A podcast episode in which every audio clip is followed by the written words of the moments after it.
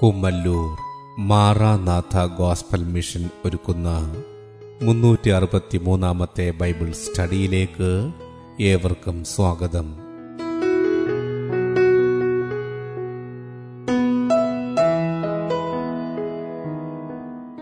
ശിഷ്യത്വം എന്ന വിഷയത്തിന്റെ ഇരുന്നൂറ്റി എഴുപത്തി മൂന്നാം ഭാഗത്തെ ആസ്പദമാക്കി ശിഷ്യത്വത്തിന്റെ അടിസ്ഥാനം എന്ന വിഷയത്തിന്റെ നൂറ്റിയാറാം ഭാഗമാണ് നിങ്ങൾ കേൾക്കുവാൻ പോകുന്നത്.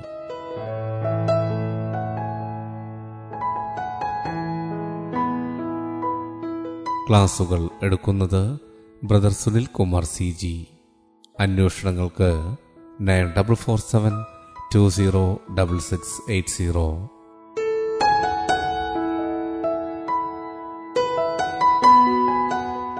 ഈ ക്ലാസുകളുടെ വീഡിയോ യൂട്യൂബിലും ലഭ്യമാണ്. Amen T V network Trivandrum Kerala. Triple nine five nine seven five nine eight zero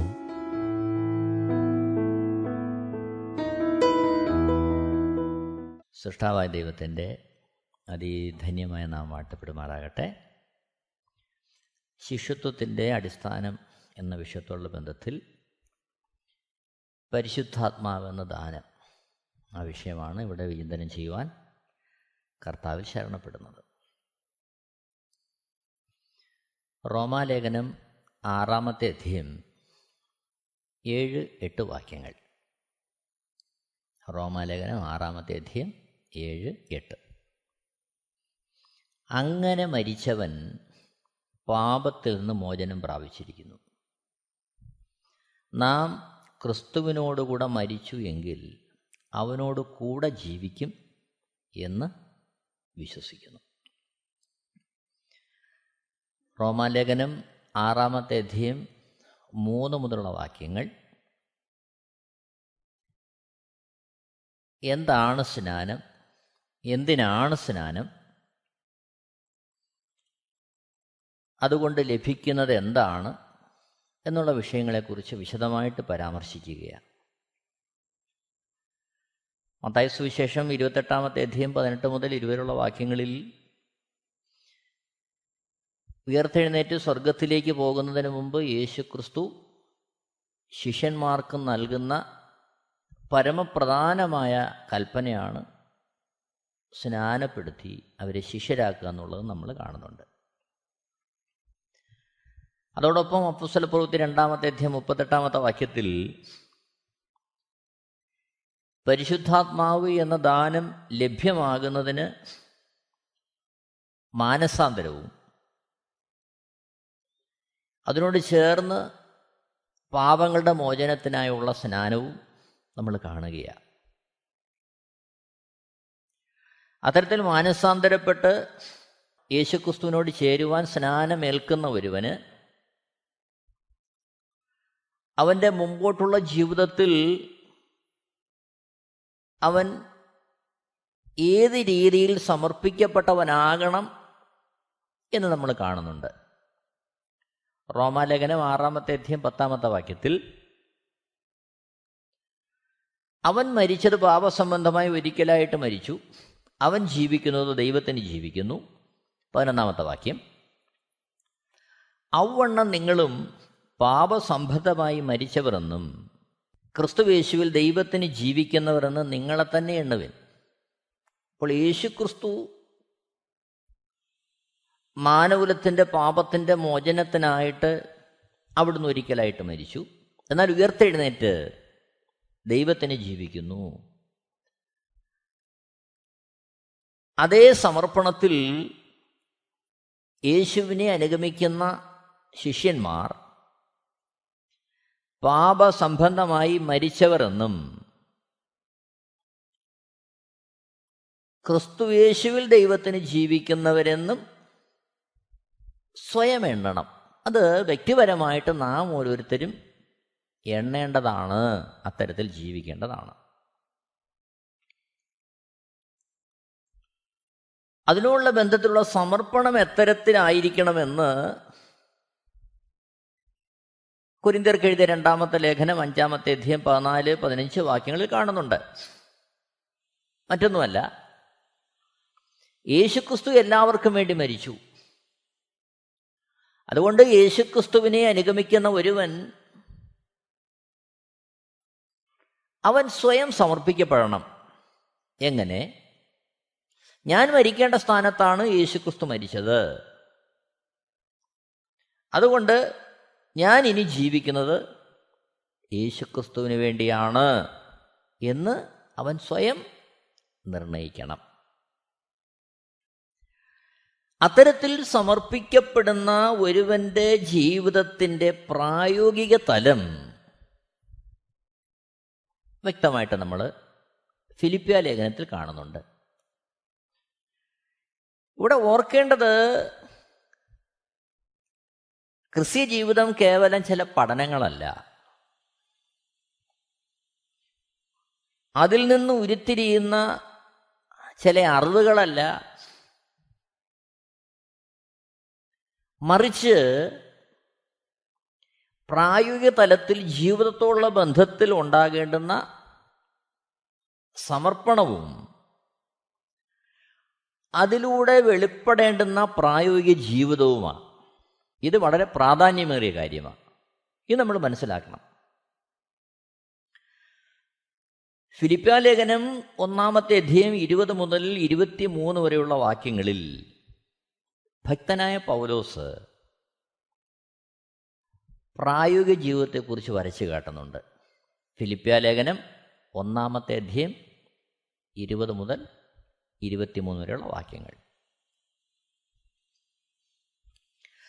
അങ്ങനെ ഞാൻ ഒന്നിലും ലജ്ജിച്ചു പോകാതെ പൂർണ ധൈര്യം പൂണ്ട്. ക്രിസ്തു എന്റെ ശരീരത്തിങ്കൽ ജീവനാലാകട്ടെ മരണത്താലാകട്ടെ എപ്പോഴും എന്ന പോലെ.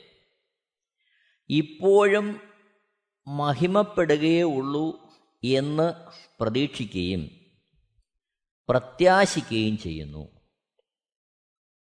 ഇരുപത്തിയൊന്നാമത്തെ വാക്യം. എനിക്ക് ജീവിക്കുന്നത് ക്രിസ്തുവും മരിക്കുന്നത് ലാഭവും ആകുന്നു. ഇരുപത്തിരണ്ട്. എന്നാൽ ജഡത്തിൽ ജീവിക്കുന്നതിനാൽ എന്റെ വേലയ്ക്ക് ഫലം വരുമെങ്കിൽ ഏത് തെരഞ്ഞെടുക്കേണ്ടു എന്ന് ഞാൻ അറിയുന്നില്ല. ഇരുപത്തിമൂന്നാമത്തെ വാക്യം. ഇവ രണ്ടിനാലും ഞാൻ ഞെരുങ്ങുന്നു. വിട്ടുപിരിഞ്ഞ് ക്രിസ്തുവിനോടുകൂടെ ഇരിപ്പാൻ എനിക്ക് കാംക്ഷയുണ്ട്. അത് അത്യുത്തമമല്ലോ. ഫിലിപ്പിയ ലേഖനം ഒന്നാമത്തെ അധ്യയത്തിൽ സുവിശേഷ നിമിത്തം തടവിലാക്കപ്പെട്ട പൗലോസ്. അത് നിമിത്തം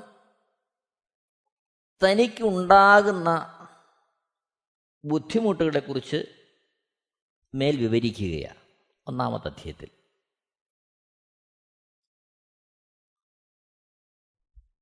പൗലോസ് തടവിലാക്കപ്പെടുമ്പോൾ യേശുക്രിസ്തുവിനെ അറിഞ്ഞ പുറത്തുള്ളവർ വ്യത്യസ്തമായ നിലവാരത്തിൽ ദൈവവേല ചെയ്യുക പല തലങ്ങളിൽ എന്നാൽ അതിലൊന്നും അധൈര്യപ്പെട്ടു പോകാതെ അതിലൊന്നും നിരാശനാകാതെ തന്റെ സമർപ്പിക്കപ്പെട്ട ജീവിതത്തിന്റെ പ്രായോഗികമായ വീക്ഷണത്തെ പൗലോസ് ഇവിടെ വെളിപ്പെടുത്തുക അത് ഈ കാലഘട്ടത്തിൽ കർത്താവിനെ ആത്മാർത്ഥമായിട്ട് അനുഗമിക്കുന്ന ഏതൊരു ശിഷ്യനും അവന്റെ ഹൃദയത്തിൽ സംഗ്രഹിക്കേണ്ടതും ആ ഒരളവിൽ അത് ഉൾക്കൊണ്ടുകൊണ്ട് തങ്ങളെ തന്നെ സമർപ്പിക്കേണ്ടതും വളരെ അനിവാര്യമാണ്. കാരണം വ്യത്യസ്തമായ തരത്തിലുള്ള സുവിശേഷ ഘോഷണം ഇന്ന് നടക്കുന്നുണ്ട്. അതെന്തുമായിക്കൊള്ളട്ടെ? ഫിലിപ്പിയ ലേഖനം ഒന്നാമത്തെ അധ്യയത്തിൽ ചില കാര്യങ്ങൾ പൗലോസ് അവിടെ എടുത്തു കാണിക്കുന്നുണ്ട്. പതിനാലാമത്തെ വാക്യത്തിൽ സഹോദരന്മാർ മിക്കപേരും എന്റെ ബന്ധനങ്ങളാൽ കർത്താവിൽ ധൈര്യം പൂണ്ട് ദൈവത്തിന്റെ വചനം ഭയം കൂടാതെ പ്രസ്താവിപ്പാൻ ആന്റിയം തുനിയുകയും ചെയ്തിരിക്കുന്നു. പതിനഞ്ചാമത്തെ വാക്യത്തിൽ ചിലർ ക്രിസ്തുവിനെ അസൂയയും പിണക്കവും നിമിത്തം പ്രസംഗിക്കുന്നു. ചിലരോ നല്ല മനസ്സോടെ തന്നെ. അവർ സുവിശേഷത്തിന്റെ പ്രതിവാദത്തിനായിട്ട് ഞാൻ ഇവിടെ കിടക്കുന്നു എന്നറിഞ്ഞിട്ട് അത് സ്നേഹത്താൽ ചെയ്യുന്നു. പതിനേഴ് മറ്റവരോ എന്റെ ബന്ധനങ്ങളിൽ എനിക്ക് ക്ലേശം വരുത്തുവാൻ ഭാവിച്ചുകൊണ്ട് നിർമ്മലതയോടെ അല്ല ശാഠ്യത്താൽ അത്രേ ക്രിസ്തുവിനെ പ്രസംഗിക്കുന്നത്. പതിനെട്ട് പിന്നെ എന്ത്? നാട്യമായിട്ടോ പരമാർത്ഥമായിട്ടോ ഏത് വിധമായാലും ക്രിസ്തുവിനെ അല്ലോ പ്രസംഗിക്കുന്നത് ഇതിൽ ഞാൻ സന്തോഷിക്കുന്നു ഇനിയും സന്തോഷിക്കും. അപ്പോൾ ബന്ധനത്തിലായിരിക്കുന്ന പൗലോസിന്റെ ജീവിതാനുഭവങ്ങളിൽ നിന്ന് ഉത്തേജനം പ്രാപിച്ചുകൊണ്ട് ഒരു കൂട്ടർ ധൈര്യത്തോടെ സ്നേഹത്തോടെ ആത്മാർത്ഥതയോടെ സുവിശേഷഘോഷണം നടത്തുന്നു. എന്നാൽ മറ്റൊരു കൂട്ടർ കാരാഗൃഹത്തിൽ കിടക്കുന്ന പൗലോസിന് ഭാരം വരുത്തേണ്ടതിന് അവന്റെ കഷ്ടത വർദ്ധിപ്പിക്കേണ്ടതിന് പുറത്ത് സുവിശേഷഘോഷണം നടത്തുന്നു. പക്ഷേ ഇതിനോടുള്ള പൗലോസിന്റെ വീക്ഷണം പ്രശംസാർഹനീയമാണ്. അതാണ് നമ്മൾ പതിനെട്ടാമത്തെ വാക്യത്തിൽ കാണുന്നത്. പിന്നെ എന്ത്? നാട്യമായിട്ടോ പരമാർത്ഥമായിട്ടോ ഏത് വിധമായാലും ക്രിസ്തുവിനെ അല്ലോ പ്രസംഗിക്കുന്നത്. ഇതിൽ ഞാൻ സന്തോഷിക്കുന്നു ഇനിയും സന്തോഷിക്കും. അപ്പോൾ ഏത് അർത്ഥത്തിലായിരുന്നാലും സുവിശേഷ ഘോഷണം നടക്കുന്നതിൽ പൗലോസ് സന്തോഷിക്കുകയാണ്. അതിനോടുള്ള ബന്ധത്തിലാണ് ഇരുപതാമത്തെ വാക്യം. ഫിലിപ്പർ ഒന്നിന്റെ ഇരുപതിൽ പൗലോസ് പറയുന്നത് അങ്ങനെ ഞാൻ ഒന്നിനും ലജിച്ചു പോകാതെ പൂർണധൈര്യം പൂണ്ട്. ക്രിസ്തു എന്റെ ശരീരത്തിങ്കിൽ ജീവനാലാകട്ടെ മരണത്താലാകട്ടെ എപ്പോഴും എന്ന പോലെ ഇപ്പോഴും മഹിമപ്പെടുകയേ ഉള്ളൂ എന്ന് പ്രതീക്ഷിക്കുകയും പ്രത്യാശിക്കുകയും ചെയ്യുന്നു. ചുരുക്കി പറഞ്ഞു കഴിഞ്ഞാൽ പുറത്തുള്ള സുവിശേഷ ഘോഷണ നിമിത്തം തനിക്ക് ആശ്വാസം ലഭിച്ചാലും മറിച്ച് തന്റെ പ്രതികൂലങ്ങൾ വർദ്ധിച്ചാലും അതിലൊന്നും തനിക്ക് യാതൊരു പ്രയാസമോ ഇല്ല. അതിലൊക്കെ ഉപരിയായി. പൗലോസ് അതിൽ സന്തോഷിക്കുകയാണ്. കാരണം എന്താ? തന്റെ സമർപ്പണത്തിന്റെ ഭാഗമാണത്. ഇരുപത്തൊന്നാമത്തെ വാക്യം. ഫിലിപ്പിയർ ഒന്നിന്റെ ഇരുപത്തൊന്ന്. എനിക്ക് ജീവിക്കുന്നത് ക്രിസ്തുവും മരിക്കുന്നത് ലാഭവുമാകുന്നു. തന്റെ ജീവിതത്തോടുള്ള വീക്ഷണം ഇതാണ്. തന്റെ ജീവിതത്തിന്റെ ലക്ഷ്യം ക്രിസ്തുവാണ്. ക്രിസ്തുവിനെ ഉയർത്തുക. സുവിശേഷം പരക്കുക. ദൈവരാജ്യത്തിന്റെ വക്താവായി നിലകൊള്ളുക. തന്നിൽ ഭരമേൽപ്പിച്ച സുവിശേഷത്തിന്റെ ദൗത്യം അതിന്റെ പൂർണതയോടെ നിവർത്തിക്കുക. ആ ഒരർത്ഥത്തിൽ തന്റെ ജീവിതത്തിന്റെ ആകത്തുക ക്രിസ്തുവാണ്. ലക്ഷ്യം ക്രിസ്തുവാണ്. ജീവിക്കുന്നത് തന്നെ ക്രിസ്തുവിന് വേണ്ടിയാ. തന്നെ വിളിച്ച് വേർതിരിച്ച് അരുവനാഥന് വേണ്ടി അവിടുത്തെ ദൗത്യ നിർവഹണത്തിനായി ഏതറ്റം വരെയും പോകാമോ അവിടം വരെ പോകുവാൻ സമർപ്പിക്കപ്പെട്ട ജീവിതം. തന്റെ ജീവിതത്തിന്റെ ഒരേ ഒരു ലക്ഷ്യം ക്രിസ്തുവാണ്. അപ്പോൾ ആ യാത്രയിൽ മരിക്കേണ്ടി വന്നാൽ അതൊരു വേദനയായിട്ടോ അതൊരു ദോഷമായിട്ടോ അതൊരു നഷ്ടമായിട്ടോ അല്ല പൗലോസ് കാണുന്നത് മറിച്ച് അതൊരു ലാഭമായിട്ട് താൻ എണ്ണുകയാണ്. അതാണ് തന്റെ ജീവിതത്തിന്റെ സമർപ്പണം. ഫിലിപ്പർ ഒന്നിന്റെ ഇരുപത്തിരണ്ടിൽ തന്റെ വീക്ഷണത്തെക്കുറിച്ച് പറയുകയാണ് എന്നാൽ ജഡത്തിൽ ജീവിക്കുന്നതിനാൽ എന്റെ വേലയ്ക്ക് ഫലം വരുമെങ്കിൽ ഏത് തിരഞ്ഞെടുക്കേണ്ടു എന്ന് ഞാൻ അറിയുന്നില്ല. അപ്പോൾ ഒന്ന് ജീവിക്കുന്നത് ക്രിസ്തുവിന് വേണ്ടിയാണ്. എന്നാൽ ആ യാത്രയിൽ മരിച്ചാൽ അത് ലാഭമാണ്. എന്താണ് ലാഭമായി തീരുന്നത് എങ്ങനെയാണ് ലാഭമായി തീരുന്നത്? ക്രിസ്തുവിനോടുകൂടെ ഇരിപ്പാൻ സാവകാശം ഉണ്ടാകുകയാണ് അതുകൊണ്ടാണ് ലാഭം. അതാണ് ഫിലിപ്പിയ ലേഖനം ഒന്നാമത്തെ അധ്യയം ഇരുപത്തിമൂന്നാമത്തെ വാക്യത്തിൽ പൗലോസ് രേഖപ്പെടുത്തുന്നത്. ഇവ രണ്ടിനാലും ഞാൻ ഞെരുങ്ങുന്നു. വിട്ടുപിരിഞ്ഞ് ക്രിസ്തുവിനോടുകൂടെ ഇരിപ്പാൻ എനിക്ക് കാംക്ഷയുണ്ട്. അത് അത്യു അത് അത്യുത്തമമല്ലോ. അപ്പോൾ ഈ ജീവിതത്തിൽ നിന്ന് ഈ ലോകത്തിൽ നിന്ന് വിട്ടുപിരിഞ്ഞ് ദൈവസന്നിധിയിലേക്ക് ചേർക്കപ്പെടുവാൻ താല്പര്യപ്പെടുകയാണ് പൗലോസ്. ഇഷ്ടപ്പെടുകയാണ് പൗലോസ്. എന്നാൽ ഈ ഭൂമിയിലായിരിക്കുമ്പോൾ ദൈവരാജ്യത്തിന്റെ വ്യാപ്തിക്കായിട്ട് അത് അനിവാര്യമായതുകൊണ്ട് താൻ അതിലും സന്തോഷിക്കുകയാണ്. എന്നാൽ തന്റെ ഏറ്റവും വലിയ ആഗ്രഹം ഈ ഭൂമിയിലെ ഓട്ടം തികച്ച് ക്രിസ്തുവിനോടുകൂടെ ചേർന്നിരിക്കുക എന്നുള്ളതാണ്. ഇതാണ് നമ്മളവിടെ കാണുന്നത്. എന്നെ കേൾക്കുന്ന പ്രിയരെ ഓർക്കുക റോമാലേഖനം ആറാമത്തെ അധ്യയം പതിനൊന്നാമത്തെ വാക്യത്തിൽ അവണ്ണം നിങ്ങളും പാപസംബന്ധമായി മരിച്ചവരെന്നും ക്രിസ്തുവേശുവിൽ ദൈവത്തിന് ജീവിക്കുന്നവരെന്നും നിങ്ങളെ തന്നെ എണ്ണുവിനെന്ന് പറയുമ്പോൾ അതിന്റെ പ്രായോഗികമായ തലം ജീവിതത്തിന്റെ ഏത് വേളയിലും കർത്താവിനെ ഉയർത്തുക ദൈവത്തിന്റെ ഇഷ്ടം ചെയ്യുക എന്നുള്ള ആ ഒരു ആഗ്രഹവും ലക്ഷ്യവും നമ്മുടെ ജീവിതത്തിൽ നമ്മളെ ഭരിക്കുക എന്നുള്ളതാണ് പരിശുദ്ധാത്മാവ് പൗലോസിന്റെ ജീവിതത്തിലൂടെ അവിടെ നമുക്ക് വരച്ചു കാട്ടുന്നത്. ഫിലിപ്പിയ ലേഖനം മൂന്നാമത്തെ അധ്യയം നാല് മുതലുള്ള വാക്യങ്ങളിൽ വളരെ വ്യക്തമായിട്ട് പൗലോസ് രേഖപ്പെടുത്തുന്നുണ്ട്. ഫിലിപ്പ്യ ലേഖനം മൂന്നാമത്തെ അധ്യയം നാല് മുതലുള്ള വാക്യങ്ങൾ. അതിന്റെ ഒന്ന് മുതലുള്ള വാക്യങ്ങളിൽ തന്റെ വേലയുടെ ബന്ധത്തിലെ ചില കാര്യങ്ങളെ താൻ വിവരിക്കുകയാണ്.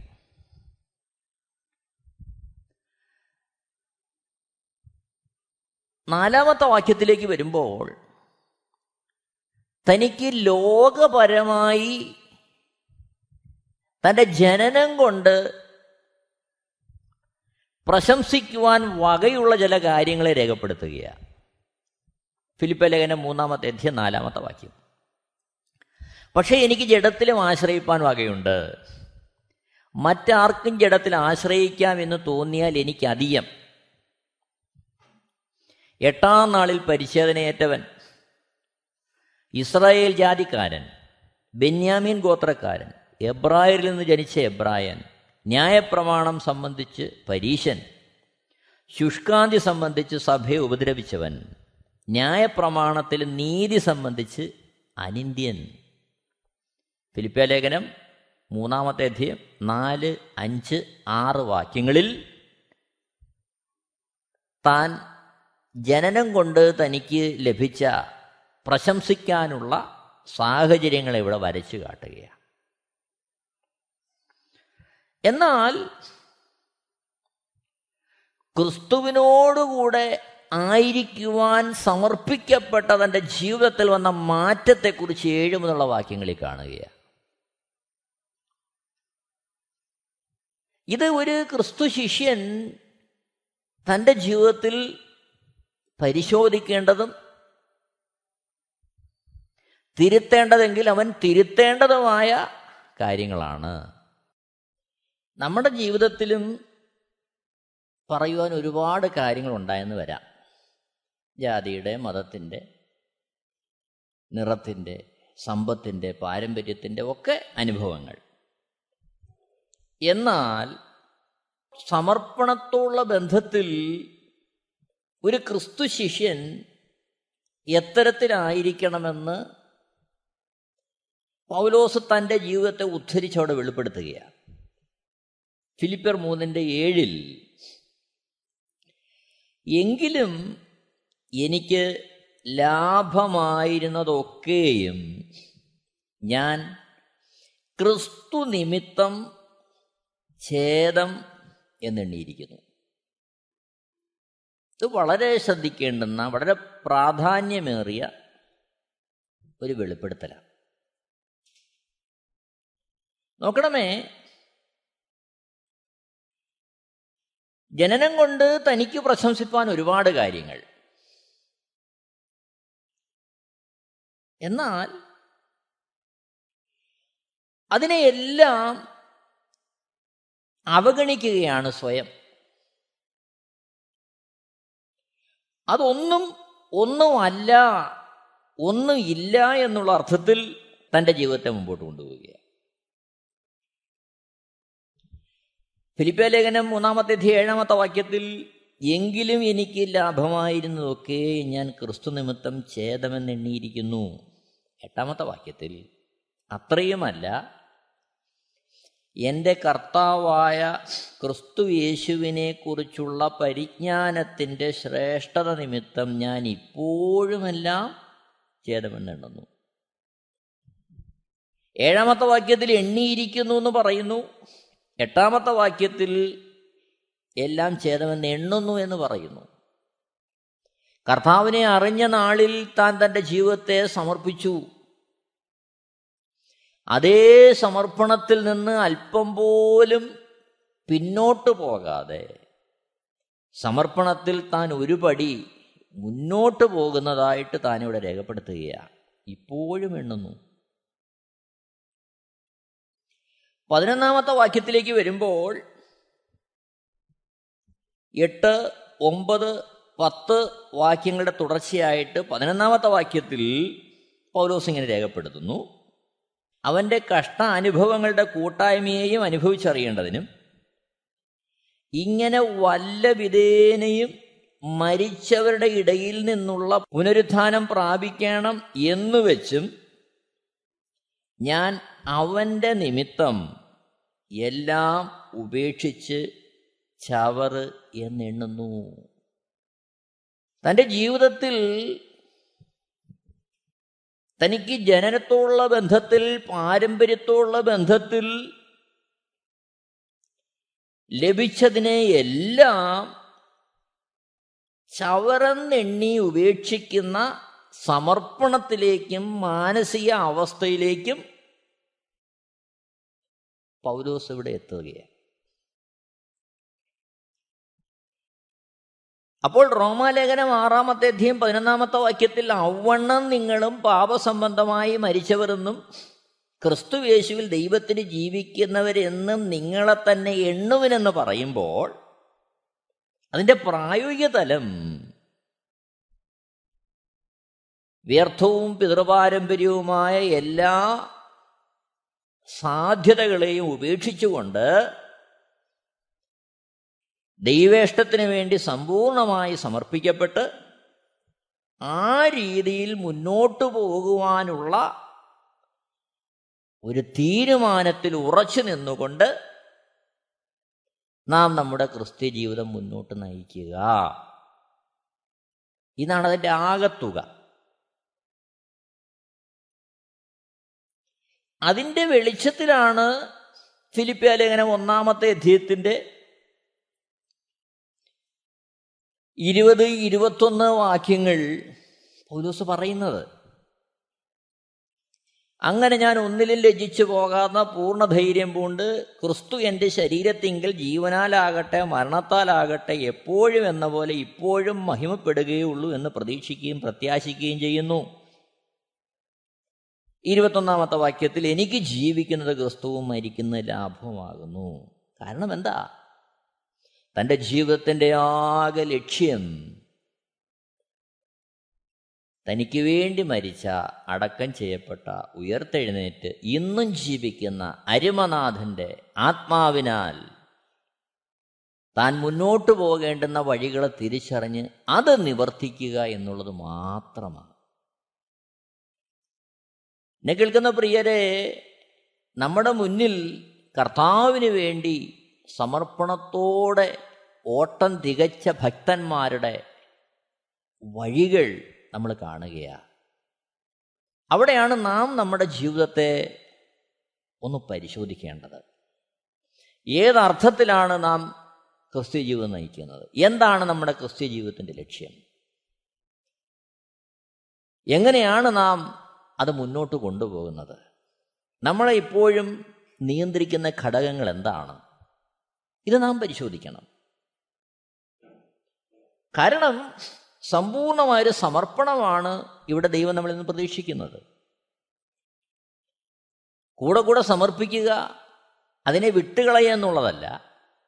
സമർപ്പണത്തിന് ഒത്തവണ്ണം ഒരു പ്രായോഗിക ജീവിതം നമ്മളിൽ ഉണ്ടാകുവാൻ നാം ചുവടുവെക്കുക അതേസമയം ഓർക്കുക പരിശുദ്ധാത്മാവിന്റെ ദൈനംദിനമായ ഉപദേശവും ശബ്ദവും കേട്ടല്ലാതെ അത്തരത്തിലൊരു ക്രിസ്ത്യ ജീവിതം നയിക്കുവാൻ ആർക്കും സാധ്യമല്ല. കാരണം നാം ജീവിക്കുന്ന ഈ ലോകം ഏത് വിധേനയും നമ്മുടെ വിരുതിൽ നിന്ന് ഓട്ടത്തിൽ നമ്മളെ വ്യതിചരിപ്പിക്കാനുള്ള തന്ത്രത്തിലാണ്. ഇത് നമ്മൾ മറന്നു പോകരുത് അതിന്റെ മധ്യേ പരിശുദ്ധാത്മാവിന്റെ ഉപദേശത്തിന്റെ കീഴിൽ നിയന്ത്രണത്തിന്റെ കീഴിൽ നമ്മളെ തന്നെ നാം സ്വയം സമർപ്പിച്ച് ദൈവത്തിന്റെ ഇഷ്ടം ആരാഞ്ഞ് നമ്മുടെ ജീവിതം പൂർത്തീകരിക്കുവാൻ കർത്താവ് നമ്മളെക്കുറിച്ച് ആഗ്രഹിക്കുക. എന്നെ കേൾക്കുന്ന പ്രിയരെ ആ ഓട്ടം അതിന്റെ പൂർണതയിൽ തേക്കുവാനാണ് പരിശുദ്ധാത്മാവെന്ന കാര്യസ്ഥനെ നമുക്ക് ദാനമായി തരുന്നത്. അതിനായി നമുക്ക് നമ്മളെ തന്നെ സമർപ്പിക്കാം. നമുക്ക് ഒരുങ്ങാം പ്രിയരെ. ദൈവം എല്ലാവരെയും ധാരാളമായിട്ട് അനുഗ്രഹിക്കട്ടെ. ദൈവത്തിന്റെ ധന്യമായ നാമം വാഴ്ത്തപ്പെടുമാറാകട്ടെ. ആമേ Amen T V network Christian internet channel സുവിശേഷീകരണത്തിന്റെ വ്യത്യസ്ത മുഖം തേടിയുള്ള യാത്ര YouTube and Facebook. Amen T V network Trivandrum Kerala. ഞങ്ങളുടെ വിലാസം Maranatha gospel ministries Marankuzhi Kummallur P O Kollam. ആറ് ഒൻപത് ഒന്ന് അഞ്ച് ഏഴ് മൂന്ന്. അന്വേഷണങ്ങൾക്ക് nine double four seven two zero double six eight zero.